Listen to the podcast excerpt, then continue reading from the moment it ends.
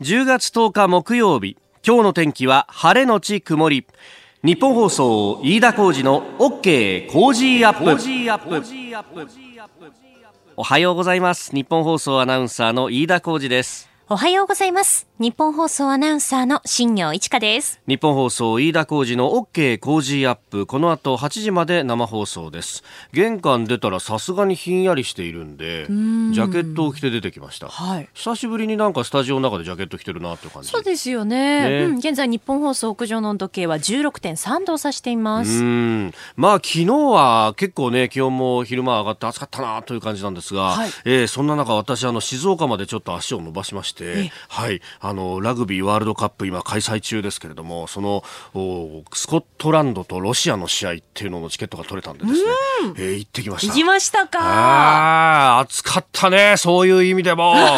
試合内容もさ、前半でもう、お3つのトライかな、うんで。前半20分ぐらいで3トライが出て、もうなんかスコットランドやりたい放題みたいな。もう容赦なしでしたよね。無慈悲だったね。だって最後の最後さ、80分超えてラストワンプレーってところでも、トライを狙いに行ったからね。決めてきましたね。キックで出せよとか思いながら、さすがにちょっとロシアのファンから、あの、ブーイングが出るぐらい。ああ、そうでしたか。しかし見てるとねうん、ビールが売れてたよ。やはりああ、噂通りに、暑かったしさ、本当にガブガブ飲むんだなと。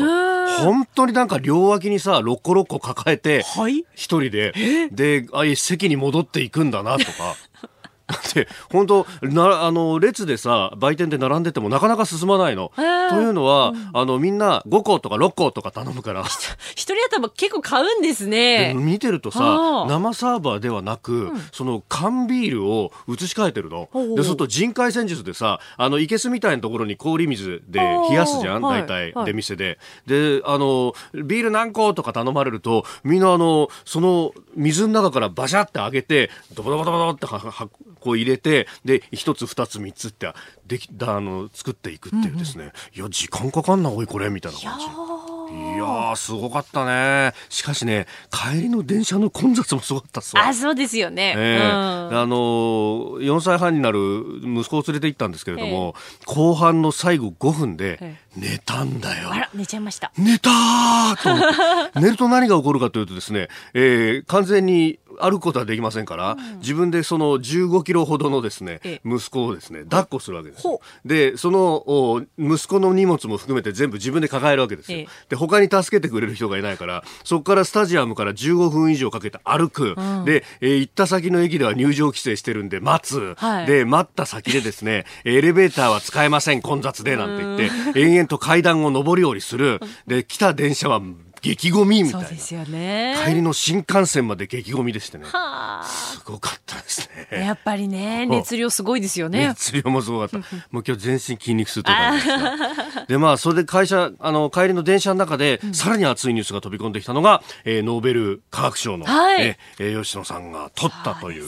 あの、後ほど7時40分過ぎのスクープアップのゾーンでは、えーこの吉野さんと電話をつないでですね、えーえー生のその喜びの声というのも聞いていただこうと思っております。grass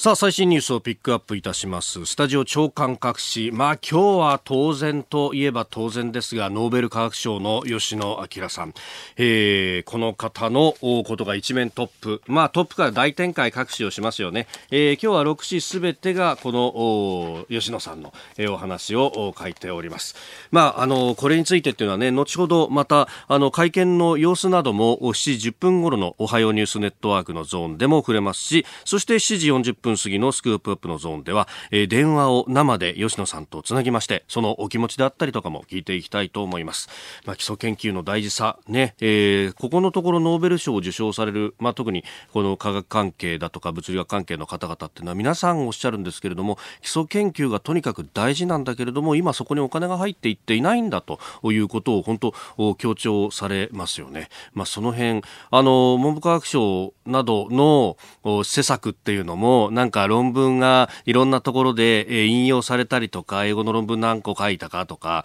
えそういうところで、あるいは実用化されたかみたいな、え研究に、え重きを置くような予算の付け方をしているので、地道な基礎研究っていうのが結構ないがしろにされているというようなことは指摘されているところ、まあ、これ、お金の使い方という面でも変えていかないと、イノベーションはあの本当は生まれないんじゃないかと、ええー、官僚の人たちが次に来るものの何がわかるんだっていうのをですね、結局これ、ある意味のばらまきをして、えー、千密とも言いますけれども、1000個ばらまいた中で3つ当たりはいい方だと、その3つがこれだけ大きな成果を上げるんだと。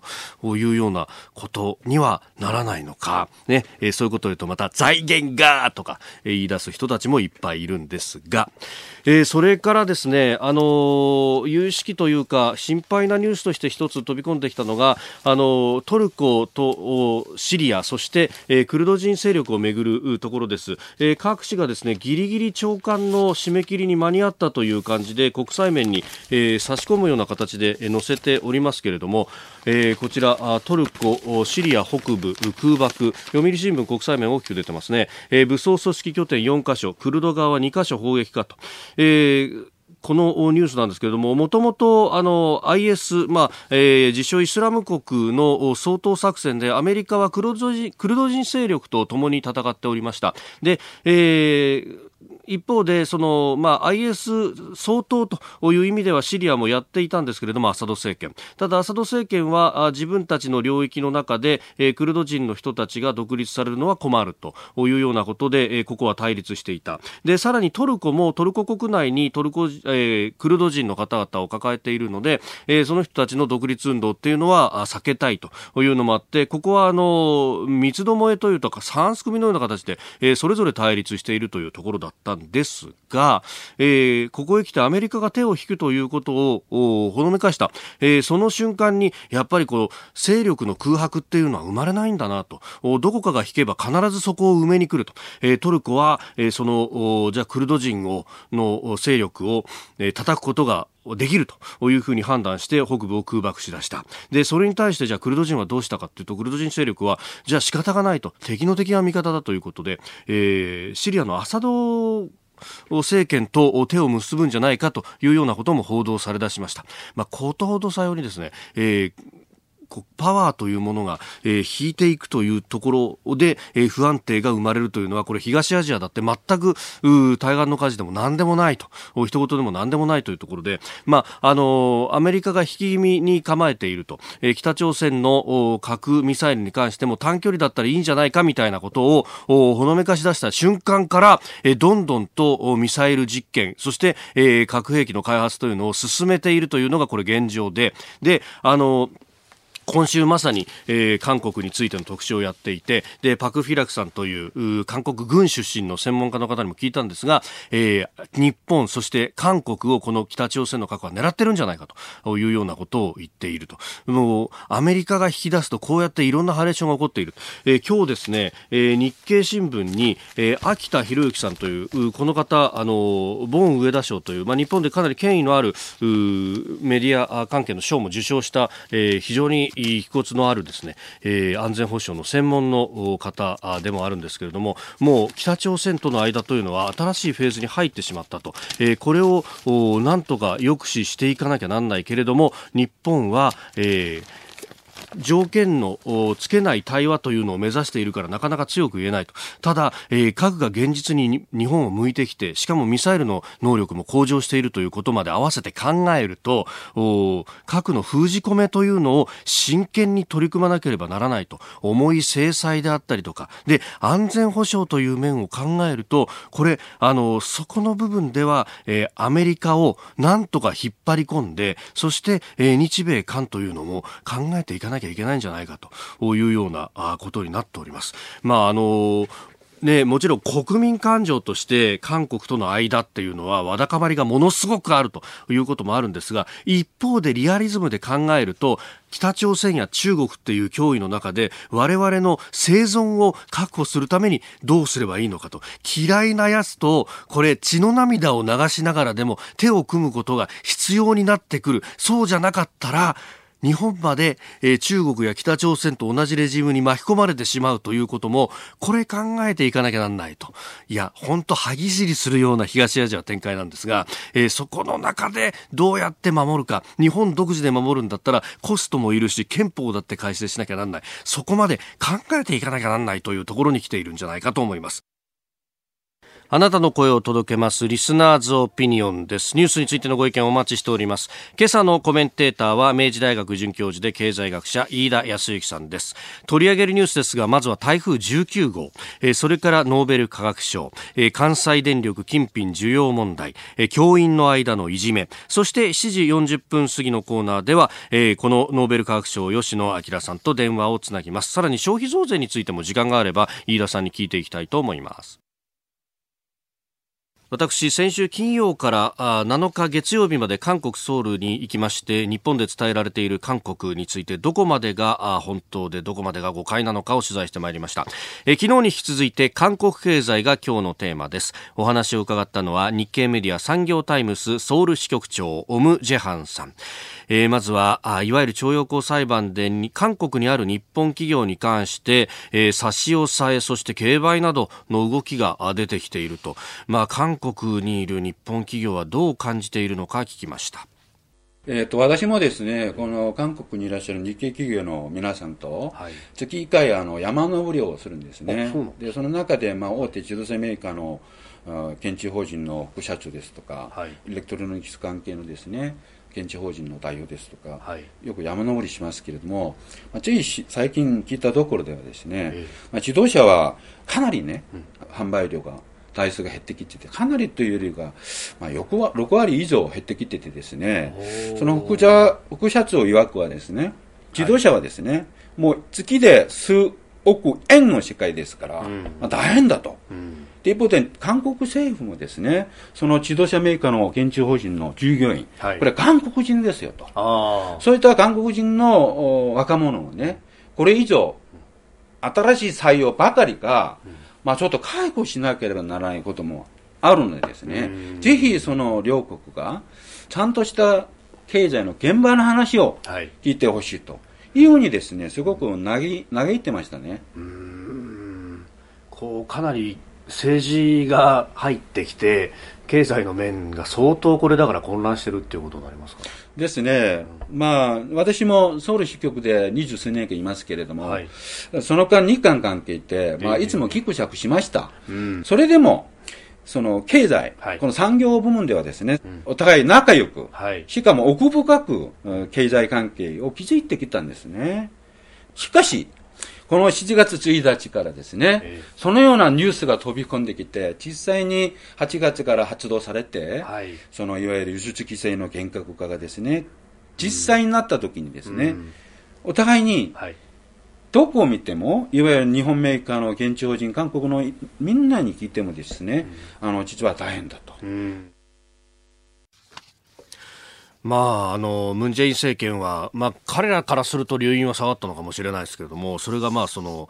経済にかなり効いてきているというような話、うん、まあ、自分たちの雇用にも返ってきて、公約を達成できないっていうところなんですけど、まあ、その、まあ、オムさんも昨日言ってましたけれども、経済音痴のムン政権だとそこまで考えてなかったんだろうなというような感じもあります。さあ、そして今後の日韓の経済関係についてどうなっていくべきか伺いました。未来像というか理想的にはですね、えー、えー、さらに奥深くいくべきだと思いますし、うん、実際的にはですね、特に半導体関連についてはですね、はい、緊密した連携、協力関係を、持続していかざるを得ないのがですね、うん、両国の半導体産業の構図なんです。はい、で、この半導体だとすればですね、ディスプレイ、うん、さらには AI、うん、さらには IoT、はい、さらにはですね、第4次産業革命まで、日韓はですね、非常に奥深く、離れては離れられない関係にあるんです。今も、これからも、そのような構図で行かざるを得ないと私は思いますね。あともう一つだけ、あのー、シャイジャパンって言葉を聞いたんですよ。あの、ボイコットジャパンをやってる最中なんだけど、あの、例えばユニクロに、お店に行くのはちょっとあのいろいろな面もあってなかなか難しいと。で、えー、スマホでポチッとやればユニクロの商品来るからあのそっちであのなので日本の企業もそんなに売り上げ減ってないんじゃないかみたいなことを指摘する人もいましたけどシャイジャパンって実際にはいると思います？大さん、うん、まさにそれはその通りですね、えー、じゃあまずねまあ、ユニクロの話にしましょう。僕もあの、メンドンに行って、ユニクロ一番店舗に行きましたけれども、ほとんど韓国の若者は見えませんでしたね。ああ、やっぱお店にはいないんですね。えー、でもね、その後聞いたらいろんな、まあ僕の姪とか甥とかに聞いたらですね、まさにその、サイジャパンなのかですね、はい、あの、いやいや別に、最近もう簡単にその、ネットでね、はい、あの、買えますから、うん、そういうことではないですよと。日本のものはもう優れててですね、ね、その非常にこう、ものとして価値があるということがあるからですね、それをずっと続けて買わないとかにはいかないと言ってるんです。まあ一方でオンワードみたいにね、えー、韓国から撤退というところもあるんで、うん、店舗型でやってるところは厳しいのかもしれないと。まあユニクロなんかももうネットにシフトしてるっていうところがあるかもしれないですね。えー、日経メディア産業タイムズソウル支局長、オム・ジェハンさんに韓国経済について伺ってきました。明日のモーニングライフアップは国民大学のパク・フィラク政治大学、国民大学政治大学院教授に安全保障について再び伺っていこうと思います。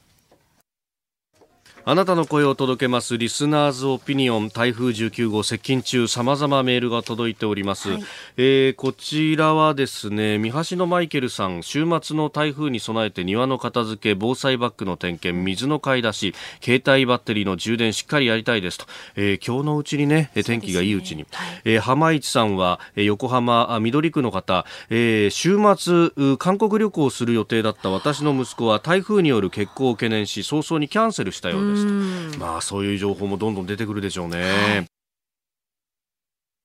さあ、7時台はコメンテーターの方々とニュースを掘り下げてまいります。今朝のコメンテーター、明治大学准教授で経済学者、飯田康之さんです。おはようございます。おはようございます。よろしくお願いします。よろしくお願いします。自衛隊体操の方をしげしげとご覧になってます、ね、そうですね。私、えー今月からちょっと筋トレ月間に入ったんで。なるほど。いいね、そう。いろんな、こう、メソッドを試して。そうですね。えちょっと頑張ってみたいと思います。はい、今日もよろしくお願いします。よろしくお願いします。声も違う。改めまして、おはようございます。日本放送アナウンサーの飯田浩二です。おはようございます。日本放送アナウンサーの新業一華です。あなたと一緒にニュースを考える飯田浩二の OK 工事アップ。7時台はコメンテーターの方々とニュースを掘り下げます。今朝のコメンテーター、明治大学准教授で経済学者、飯田康之さんです。おはようございます。おはようございます。飯田さんには番組エンディングまでお付き合いいただきます。では、最初のニュース、こちらです。台風19号12日に接近上陸の可能性気象庁が警戒呼びかけ大型で猛烈な台風19号は今日6時の時点で硫黄島の南南西およそ290キロの海上にあって1時間におよそ15キロの速さで北へ進んでいます。中心の気圧は915ヘクトパスカル。中心付近の最大風速は55メートル。最大瞬間風速は75メートルで中心から半径240キロ以内では風速25メートル以上の暴風となっています。また中心の東側750キロロ以内と西側600キロ以内では風速15メートル以上の強い風が吹いております。まあ、直撃の可能性というところですが、えまずは昨日2時に行われた気象庁の会見です千葉県や伊豆諸島を中心とした被災地では復旧作業が完了していない状況で再び記録的な暴風となる恐れがありますまた台風が接近する前からかなりの大雨となる恐れもあります。ということであの住居が被災されている方々については大雨とその後の台風の接近に備えて難を逃れることを最優先に考えて行動していただきたいというふうに考えています。千葉県は発生からね、あの台風15号の被害を受けてから昨日で1か月だったんですけれども、はい、まあ、南房総の石井市長とつないだ時も、もう本当に困りきっているというような声でしたね。うん、まだまだあのビニールシート、オブルシートを貼っている状態ですので、はい、えー、これで、えー、さらに台風直撃となると、はい、被害の拡大も予想されるわけですね。えー、で、えー、これ、東京都内、はいが典型だと思うんですけれども、うん、この土日一番気をつけなければならないのは、はい、普段通りの生活をしようと思うんじゃないと。で、えー、それこそですね、えー、まあ、例えば私自身今年は随分と台風直撃の場所にたまたまいることが多かったんですけれども、はい。うん、えー、その時もやはり予防的に避難すると。おそして、えー、まあ、台風が接近してるっていう段階で、その一番まあ中心になる日時については、はい、まあ普通の生活は無理なんだから、うん、例えばおとなしく安全なところでゆっくりと過ごすであるとか、はい、そういった予防的な避難っていうのも十分考えておくべき局面だと思うんですね。で、くれぐれも、まあ、12日、13日、土日、今、しかも3連休なんですよね。はい。えー、様々なイベントを予定されているかと思いますが、まあ、とりあえず中止しておきましょうよと。はいえー、で、えー、それ中止したからって、うん、家壊れたりしにはしないわけですけれども、うん、その時、まさに今、不安定なと言いますか、外の慣れない場所、はい、または避難所、避難経路わからないところにいて、直撃食らったら、まさに命に関わるんだと。うんうんうんで、これ、外れるとですね、外れるっておかしいですけれども、はい、ええ。えー、つまり、運よく進路がそれると、はい、なんだ、なんでこんなにたくさん避難させたんだ、止めたんだって言うんですけれども、それやっとかないと、はい、お本当にまあ直撃、被害が出る災害クラスの台風に対して、何の備えもできないことになっちゃうんですよね。はいたまには、そんなこと何もしない一日、または、えー、まあ、近所の、と言いますか、地区の避難所っていうのが、ああ、こんな感じなんだっていうのを、体験してみる意味でも予防的な避難必要な地域多いと思います。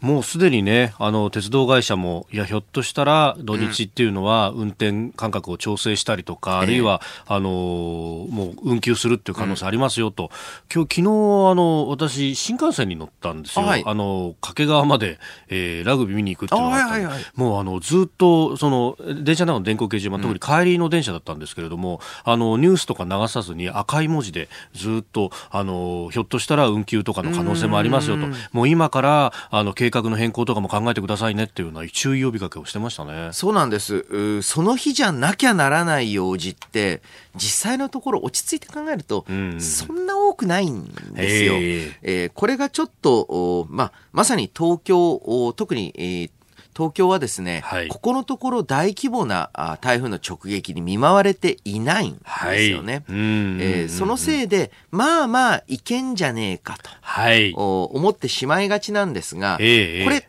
単にたまたま運がいい年が続いただけですから、えーえー、これ別にあの東京に台風が来ない地理的な条件があるわけでも何でもなくですね、本当のたまたまなので、えー、十分に注意必要ですよね。はい日本放送アナウンサーの飯田浩二です。今朝のコメンテーターは明治大学准教授で経済学者の飯田康之さん。取り上げるニュースはこちらです。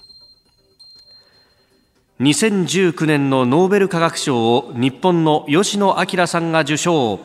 今はっきりと吉野彰名誉フェローの写真が映し出されました。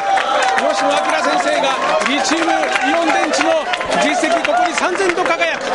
ノーベル化学賞吉野彰旭化成名誉フェローが受賞です。まずは受賞が発表された瞬間の旭化成本社の様子、畑中記者のリポートをお聞きいただきました。スウェーデンの王立科学アカデミーは昨日2019年のノーベル化学賞を、旭化成名誉フェローで名城大教授の吉野明氏ら3人に授与すると発表しました。吉野氏はスマートフォンなどに広く使われるリチウムイオン電池を開発した人物。現在の情報化社会を支えるほか、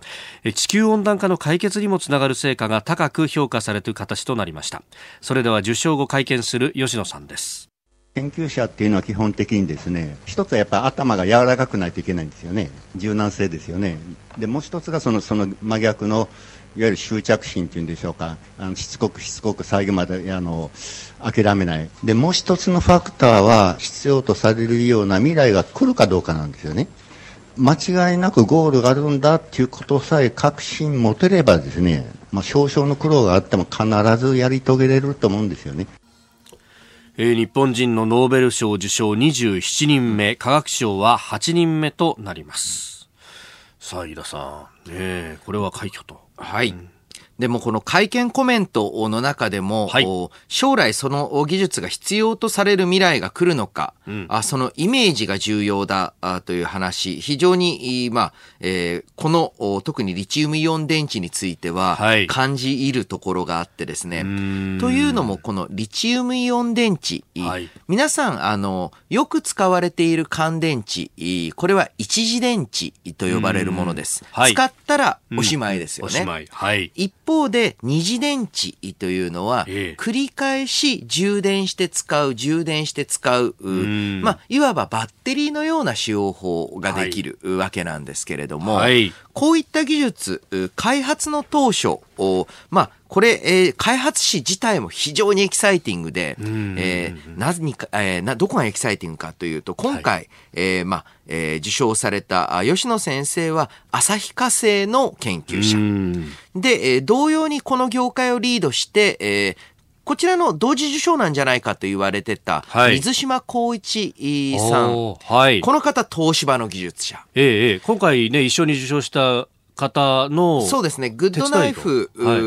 えー、博士の、まあ、えー、助手的な仕事もされていた。えー、これとは別系統に、うん、えー、同じくたくさんの特許を取得されてたのが、ソニーの西美桜さん。ああ、この方の名前もね、出てきますね、新聞記事に。そしてその実用化や基礎技術の段階から深く関わったのが、山陽の池田博之助さん。あ、みんな別々の企業が出てきます、ね、そうなんです。とにかく80年代の日本の企業研究。はい。その一番の、まあ、花形、あ今になって思うと花形なわけなんですけれども、えー、はいえーま、まさにですね、日系企業の企業研究というのが、世界の科学技術をリードした。それが80年代だったんですね。はい。で、えー、ただですね、えー、その道のり、決して平坦ではなく、なぜかというと、はい、それ、えー、当初発売されたばかりの頃、90年代の頭ですけれども、うんうん、あんまり売れなかったそうなんですね。ああ、なるほど。あの、これ、私と同年代以上の方はご存知かと思いますが、はい、当時充電できる電池って話題になったんですよ。うんでも、断りですが、めんどくさいってみんな思ってですね。一時充電するのが。一時充電するのが、はい、乾電池買っとけよ。って思って、まあ値段もそんなに安くなかったですし、はい、あとはあの、うちの母親とかね、えー、充電池入れてたのに、それあの、ちょっと置いといたら捨てちゃったりね。ああ、あれ高かったのに。高かったのにみたいな。で、まあ、そういった時代を経て、はい、スマートフォンであったり、うん、または、えー、まあ、ポータブルといいますか、はい、あまあ、えー、ノートパソコンであったり、うんうんうん、えーの普及に応じてどんどんどんどん需要が高まり、はい、そして今や、あ例えば燃料電池車であったり、はい、えそして今度は太陽光発電、まあ、太陽光に限らないんですけれども自然エネルギーの発電ってそんなに出力が一定じゃないですから、ちゃんと貯めとく必要があるんですよね。はい、こうなってくるともはや産業にとって一番重要な基盤になりつつあると。で、えー正直この未来っていうのをしっかり見据えてないと、はい、そこまでの労力といいますか、えー、集中力というのをかけられなかったんじゃないか。あその意味で、えー、まあ、未来を見通す構想力でもあり、はい、そしてこんな、あ今だとこの、なんかあの、まあなかなかむず、ノーベル賞の受賞内容って難しくて一般の人にはわからないものが多いですみたいに言われる中、はい、これもわかりやすいわかりやすい。確かに。ですが、これが開発された当初からそんなに花形だったわけじゃないんだよと。あえー、これ重要だと思います。そその時、目先で、今、来年の利益に結びつく研究っていうのは、はい、今の企業もきっとやりますよ。うんうんうん。ほっといてもやる。ええだって儲かんですから。そうですよね。でも80年代の日本企業が、あある意味で言うと、20年後、もっとかもしれないですね。うん、えー、30年後の今日になって、ようやくと言いますか、えー、主役になる技術にこれだけの労力、お金、人材をかけてきたっていう、はい、これがやはり当時の日本企業の凄さだったし、うん、現在の日本企業にないものなんじゃないかなと思うんですよね。この成功体験が今の経営者に引き継がれてるからっていうと、そうじゃないわけですよね。まあ、むしろですね、えー、この時の蓄積貯金があるので、はい、まあ、それをいかに食い潰していくかっていう経営体制になってるんじゃないかと。自分が1期2年、2期4年、なんとか逃げ切ればいいと。そうそうそう、それには過去の研究の蓄積があるんだから、はい、まあ乗っかっときましょうと。で、新しい成果出るかどうかわからない、30年後に役に立つ研究にお金使って、はい、自分の経営者としての評価が下がったらどうするんだと。ああ、えー、自分の経営者としての評価。そうですね。うん、で、これがですね、えー、長期的な視点のない経営というのの大きな問題なんじゃないかっていうふうに思って、えー、まあ、ある意味で言うと80年代の黄金期から逆照射されるものなんじゃないかと思いますね。はいえでは2つ目こちらです。関西電力の金品受領問題八木会長が辞任岩根社長も辞任へ。関西電力の経営幹部らが福井県高浜町の元助役から多額の金品を受け取っていた問題で八木誠会長が問題の責任を取って昨日付で会長職を辞任しました。また岩根茂樹社長は当面留任し弁護士4人で新設する第三者委員会の報告後に辞任するとしております。では関西電力八木誠会長岩根社長の会見の声です。お客様や社会の皆様からの信頼またお気持ちを裏切り多大なご迷惑をおかけしておりますこと、改めて深くお詫び申し上げます。信頼回復に向けた歩みを進めるためには、経営責任を明確にし、辞任するとの結論に至ったものであります。限られた時間とはいえ、職にとどまることが好ましくないことは十分自覚をしております。しかしながら、やはり私には残された責任があると思い直しました。関わってきた私に課せられた最後の責務であると考えたからです。えー、今回の問題を受けて八木会長が兼任する関西経済連合会の副会長職岩根社長が兼務する電磁連の会長職もそれぞれ辞意を表明ということです、まあ、のまあ、遅すぎるぐらいだと思うんですけれども、うんうんはい、まあ、辞任当然、えー、ですがその一方で、えー、この問題、えー、かなり長期にわたる問題で、はい、この岩根社長八木会長よりもその前任者、前前任者もっと前、はい、こちらの方がですねよほどいわゆる授受の金額も大きいわけです。はい、で、えー、この昨日の会見でも岩根社長がですね、第三者委員会に期待するものについて、はい、歴史を遡った調査をというふうに。歴史を遡った調査。えー、言及しているんですね。で、えー、なぜ、えー、この高浜町の元助役、はい、まあ、森山英二氏が、ここまでの金額を、うん、まあ、うん関電、えー、幹部に献金したのか。はい。で、えー、それを、まあ、かなり返還しながらも、返還したらまた倍送られてくるなんていう話もあって、、はい、その、まあえー、行動というのが、何を意図して行われたものなのか、うんうん。はい、えー、これをしっかり精査していかないとですね、えー、同様の問題というのが今後起こりうる素地がある。うん。うん、で、さらに言うと、関連については、うんちゃんとこういったもの、問題があった時に、はい、それを他の人に助けを求める。うそういった外部の、まあ、目であったり、外部への対応策っていうのを用意していなかった企業ガバナンスの甘さっていうのをしっかり認識し改善していかないといけないんじゃないかと思います。はい、続いて、教えてニュースキーワードです。教員間いじめ。神戸市立東須磨小学校の教諭4人が同僚の教員をいじめていた問題で仁尾美希校長が昨日記者会見しました。仁尾校長は隠蔽の意図はなかったが市教育委員会に中身をしっかり伝えなかったとし私のハラスメント行為への認識が甘かったと謝罪しました。なお校長は今後加害者4人に関し二度と子どもたちを指導させないと述べております。えー、嫌がらせは去年から始まっていたというふうに男性教諭の家族が9月2日に市の教育委員会に相談をしていたと。うん、まあ、あの、動画が出てきたりとかね、はい、えー、もうして問題これもう、いじめっていうのをやめた方がいいと思いますよ。はい。えー、暴行事件です。暴行事件。はい。うん、で、えー、さらにはですね、はい、この、市教委であったり、または校長といったところ、ここが窓口になっていますが、はい、えー、これ男性教諭またはその家族が市教委に相談している、この状況っていうのも非常に微妙でですね、はい、警察じゃないの？と。ああ、そうですね。で、うん、えー、実際にですね、えー、この学校長、または市教委というのは、えー、司法権持ってるわけじゃないですから、そうですね。もちろん一番最初の窓口にはなるんだと思うんですけれども、えー、様々報道されているように、はい、こういったまあいじめというよりむしろ暴行に近い行為が行われていたならば、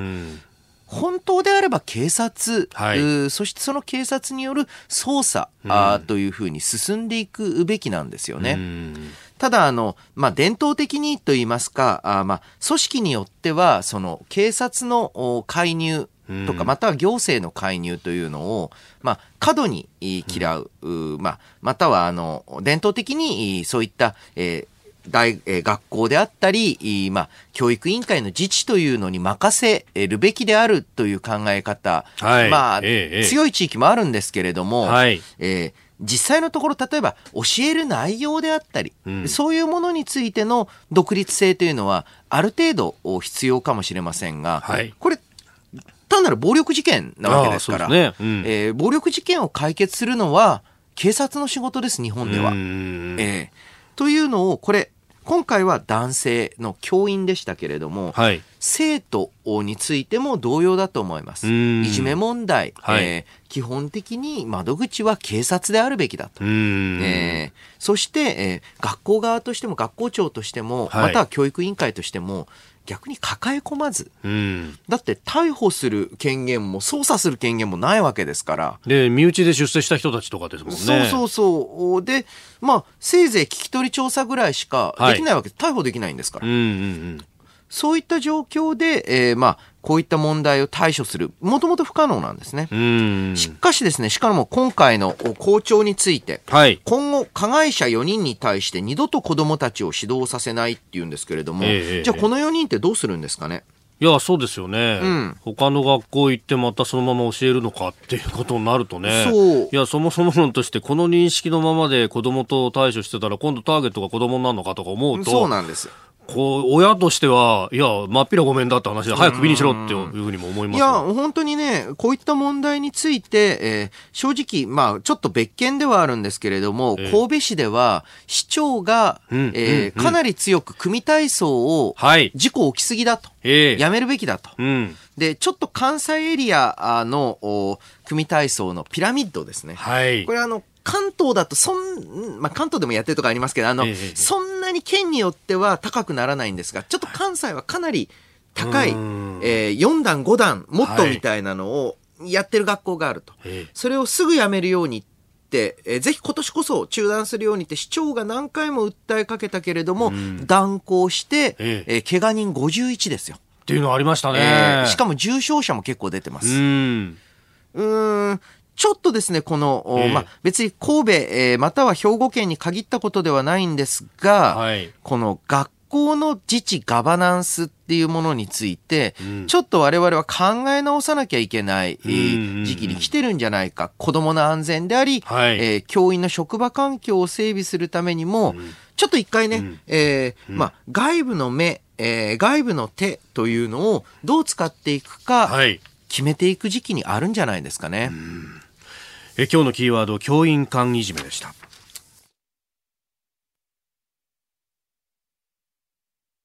さあ、メールやツイッター様々いただいております。このね、えー、うん、教員間のまあいじめというかもう障害の問題と、こういうようなところはたくさんいただきますね。えー、えー、早く首にしろというようなね、えー、意見もあります。えー、レーベンさん、今日銀管いじめ、それはいじめは子供だけの問題じゃないと、うん、社会に必ず存在するいじめや暴力、これに対するためには何が必要なのか、うん、社会はいじめた側に問題を追求しがちだけれども、えー、受ける側にも強くなってほしいと思う。外交も同じだと。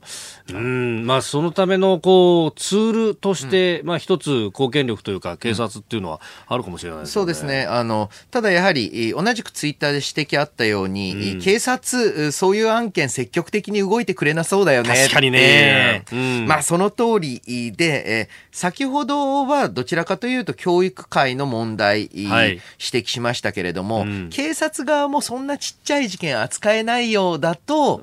結局、まあ外の目っていうのが入ってこないわけですよね。ですからこれ警察もそうですし、はい、あとは、あまあ、いわゆる労働基準監督署等の労働関係部局、いくつも複数窓口っていうのを準備していくことが必要じゃないでしょうか。はい。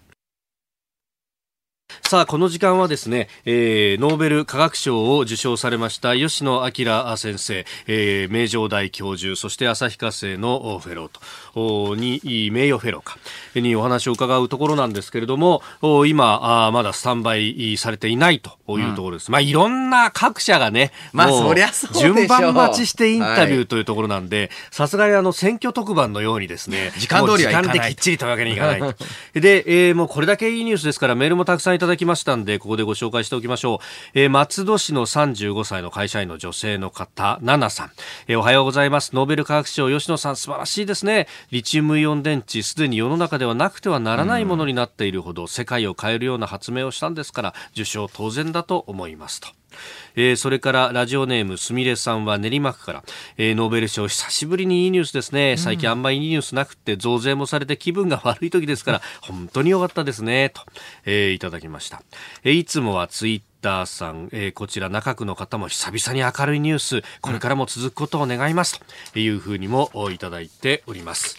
さあそれではですね、えー、整ったようです。ここで旭化成名誉フェローで名城大学教授吉野明さんにお話を伺いたいと思います。吉野さんおはようございます。おはようございます。あおおはようございます。おめでとうございます。ああ、どうもありがとうございます。あら、声も弾んでらっしゃいますね、やっぱり。これ、どうですか？昨日どういったお祝いされたんですか？いや、昨日はね、あのー、発表の後もいろんな取材とか、あのーございましてね、えー、もう本当も夜の遅くまでバタバタしておりました。夜遅くまでニュース番組ってこの国ありますもんね。寝られました？あいやあのまああ夜1時半ごろホテルに入って、えー、えー、あとはもうぐっすりバタン級でした。はい、すいません。それなのに朝早くから叩き起こして本当にすいません。いえいえいえ。えー、今のお気持ちいかがですか？うん。やっぱあの一夜明けましてね、はい、やっぱりあのままあ、ホテルの部屋にあのいろんな新聞置いていただいてましてね、えー、で、えー、各社とも一面でこう、はい、と取り上げていただいてまして、はい、ああやっぱりあ本物だっていうそういう実感をやっと感じました、はい、やっぱ実感ってじわじわくるもんですかこういうのは。でしょうね、やっぱりあの昨日はね、まあ、発表以降、まあ、バタバタバタバタしてね、えなかなかこう実感っていうのをなかなか感じなかったんですけど、一夜明けたらやっぱり、えだんだんと。実感しましたね、はい、えらいことになりました。えらいことになりました。さあ、スタジオには明治大学准教授、経済学者、飯田康之さんもいらっしゃいます。あ、はい、明治大学の飯田でございます。えー、この度は本当に、えー、おめでとうございます。はいありがとうございます。えー、このリチウムイオン電池、またはまあ80年代の二次電池の開発史を、振り返りますと、はい、東芝の水島さん、えー、ソニーの西さん、はい、山陽の池田さんと、はい、まさにあの、日本企業の企業内の研究所がリードした、あそういった側面があるかと思うんですが、はいはいはいはいはい。80年代の企業の研究開発部門、えー、当時の日本企業、はい、どんなあ雰囲気でしたか？やっぱりあの、なんていうんでしょうかね、ちょうどあの時代の変わり目点でしょうかね、あのまあ、企業の中の研究をやするときにですね、うん、いわゆる今でいういわゆる機能性材料ですとかね、はい、あの従来のその汎用的な材料じゃなくてね、うん、やっぱり機能を持った材料の研究をやっていかないといけないねと、まあ、大体まずそういう時期ですよね。ですから、ある意味こう非常に新しいものに対して研究がやりやすい時期だったような気がします。うん。そしてまあ今やあこのリチウムイオン電池あらゆる製品にとってその動作の基礎、動力の基礎を支えているわけなんですが、ただ、近年あの日本企業の優位性が失われてきたんじゃないかというふうに言われています。えええ、今後この日本企業がですね、えー、技術の面、またはあ、まあ、業績の面でも盛り返していくために、今後企業の研究っていうのには何が必要だと思われますか？あのですね、あのまあ、確かにあの、まあ、過去の例で言いますとね、テレビですとかね、うん、そういった製品というのは、まあ、一時は世界を制覇していたんですけども、もう今、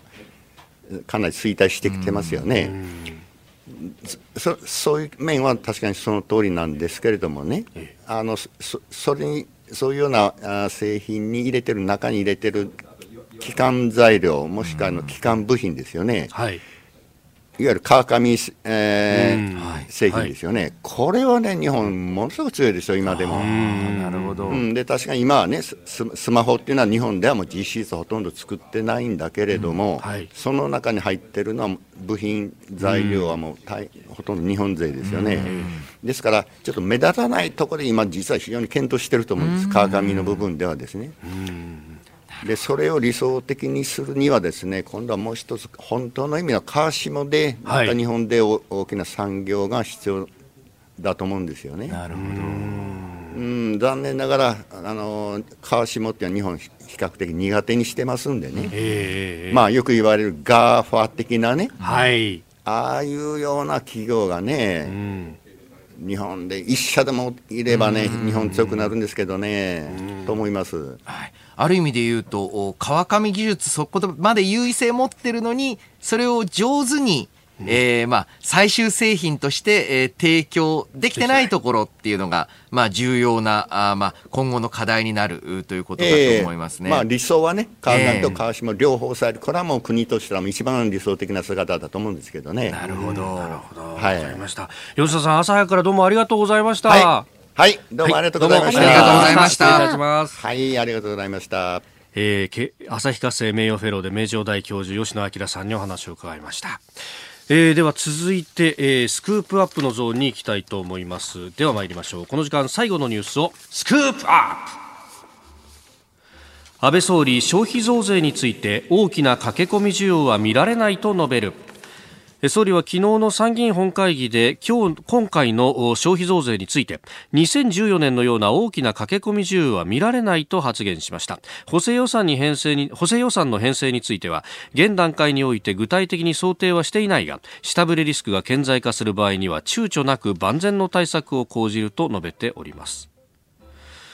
えー、大塚康平さん国民民主党に対する答弁と、うん、駆け込み需要がないってこれいいことなのかっていう、ね、うん駆け込み需要はない割に一部小売店を、の話を聞くと、はい、反動の需要減はあるみたいなので。ですよね。反動って言わないか。単なる単なる需要減という増税後の需要減はあるみたいなので、はい、えー、これがまああ、いわゆる今後の景気の落ち込みにつながらないってことは、まあ、ありえないと思います。ありえない。うん、で、えー、ですから、えー、補正予算については、ええー、現時点から万全の体制で即出せるように、うん、もう編成しておかないといけないと思います。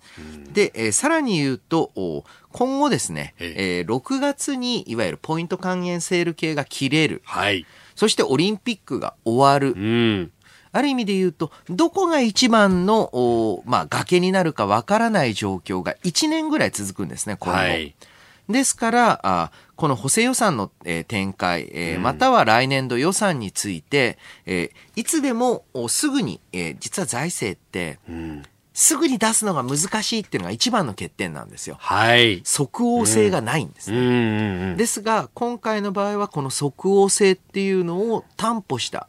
保ったあ対策、ずっと準備しておかないといけないと。で、実際ですね、共同通信の、消費増税後の日本経済の先行きについて、ええー、不安、ある程度不安が70%超え。うんそりゃそうでしょうよと。そりゃそうですよね。昨日、一昨日だったかな発表された景気ウォッチャー調査でも、うん、ね、先行きの方は相当まずい数字というか、9月の時点の数字そうなんですね。で、うん、まさにですね、えー、日本を取り巻く国際的な経済環境、これは日本政府とか、日本企業の力ではどうしようもないんですけれども、はい、まあ、周りが悪いんですよ。うん、どうも、っ